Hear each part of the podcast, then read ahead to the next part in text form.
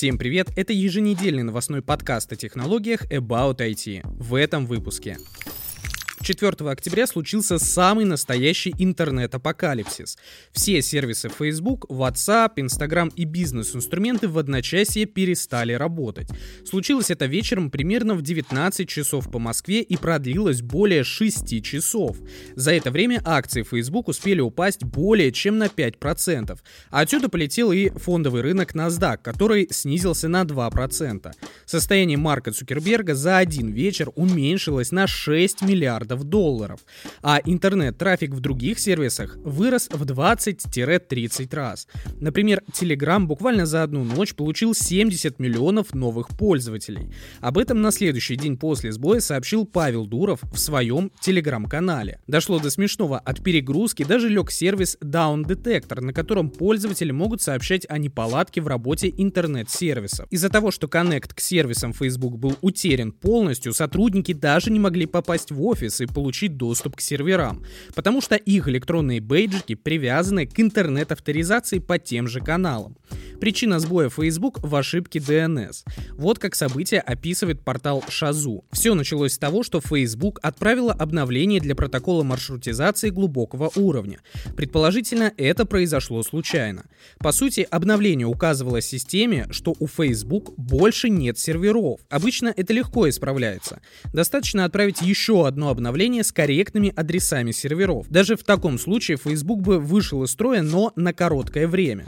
Но Facebook делает все через свою внутреннюю систему, поэтому, когда серверы перестали подключаться, то администраторы не смогли отправить обновление. Они даже не могли подключиться к системе, которая должна отправлять апдейт. То же касается системы безопасности, которая управляет дверьми в офисе Facebook. Даже мессенджер для связи со службой безопасности не работал. А это значит, что никто не мог сказать охране, что необходимо открыть двери в здание при помощи физического ключа. Ситуация повторилась в пятницу, но на этот раз сбой уже был не такой масштабный и был устранен в течение нескольких десятков минут. Ученые-неврологи из Калифорнийского университета США разработали имплант, с помощью которого можно лечить депрессию. Результатами исследования они поделились 4 октября в журнале Nature Medicine. 15 месяцев назад они вживили в мозг 36-летней пациентке модифицированный чип NeuroPace RNS System, который изначально был заточен под лечение эпилепсии. Устройство научили распознавать активность в области миндалины, после которой пациентке становилось плохо. При обнаружении этой активности активности нейропейс посылает вглубь мозга небольшие электрические импульсы для корректировки активности. Впервые за 5 лет девушка стала чувствовать себя счастливой и смогла отказаться от приема антидепрессантов. Пациентка подчеркивает, что никаких неприятных ощущений от чипа она не испытывает. Стоила эта процедура 35 тысяч долларов. Сейчас ученые набирают группу из 10 пациентов для проведения такой же процедуры. 8 октября YouTube объявил, что начнет отключать монетизацию на видеороликах и блокировать рекламу с отрицанием глобального потепления. Компания придерживается общепринятого научного консенсуса касательно изменений климата. Известно, что они, как минимум, частично вызваны человеческой деятельностью и эмиссией парниковых газов. При этом ограничения компании не будут касаться публичных дискуссий, исследований и так далее. Я огромный фанат серии GTA, и эта новость сотрагнула мое сердце в эту пятницу. 8 октября Rockstar подтвердили разработку ремастера трилогии GTA с новой графикой. Бандл с новинками назвали Grand Theft Auto The Definitive Edition.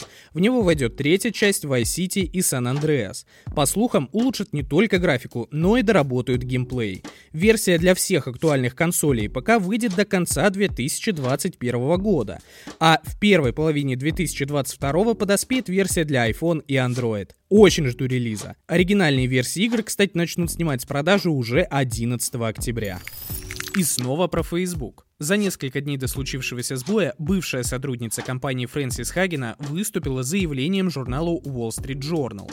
По ее словам, компания намеренно использует алгоритмы и психологические уловки, чтобы пользователи тратили как можно больше времени на их сервисы и кликали на рекламу. Такая модель потребления контента вызывает цифровую зависимость среди пользователей и наносит ментальный вред. Молодежь, выросшая на Инстаграм, имеет намного больше проблем с психикой и самооценкой, чем предыдущее поколение, говорит Фрэнсис. А все потому, что они ежедневно сравнивают себя с другими, пока сидят в ленте.